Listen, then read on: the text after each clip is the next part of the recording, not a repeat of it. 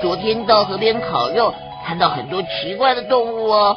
安吉哥哥，有哪些动物是住在水边的呢？一定有鱼，对不对？嗯，可是不只是鱼哦，还有很多野生动物都住在湖泊和河流里面哦。真的吗？有哪些动物呢？啊，一个典型的河道是各种淡水生物的栖身所。河流和湖泊里的流速、深浅、湍流、清浊和温度不同，会有不同种类的野生动物在那儿居住。那一定有很多动物喽。嗯。但是哺乳动物中只有河豚等几种一生都在淡水中生活，其他很多只是到水中觅食。其中啊，有些动物是游泳健将呢。河边的陡岸为河鼠这样的啮齿类动物提供了理想的洞穴哦。我还看到有鸟哦。为什么河边会有鸟呢？因为很多鸟类都和河流、湖泊有着密切的关系。有的鸟类可以潜入水里，有的可以在水面划水，在浅水中淌水，在水边飞掠，或者是飞进水面抓鱼。嗯，那乌龟呢？虽然终生在水里生活的动物种类不多，但是很多爬虫类和两栖类从来不远离河流和湖泊，尤其是乌龟、鳄鱼、蛙和蝾螈，它们的生活和水的关系最密切。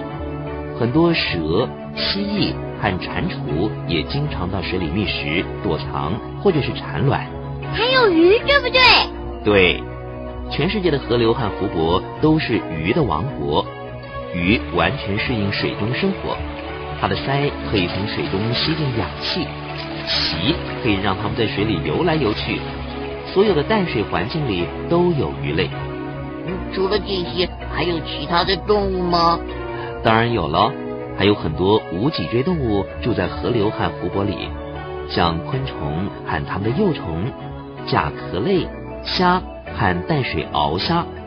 很多无脊椎动物在水中漂流，或者是在河底爬来爬去。它们有的已经完全适应水中的生活了。那它们吃什么呢？水边生长的植物为动物提供了巢穴和食物。有很多植物种类只生长在水中或是水边，它们扎根在水中沉积物或是土壤里，或者是在水面漂流。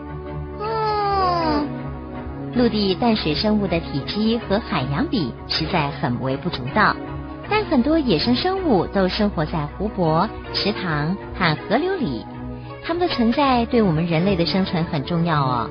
所以，我们一定要注意保护这些野生生物哦。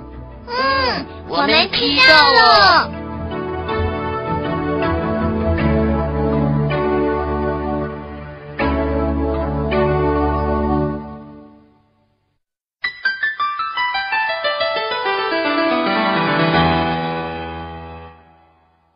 小朋友，介绍完了湖河野生动物，我们下次要介绍他们生活的地方。湖泊，千万别忘记喽。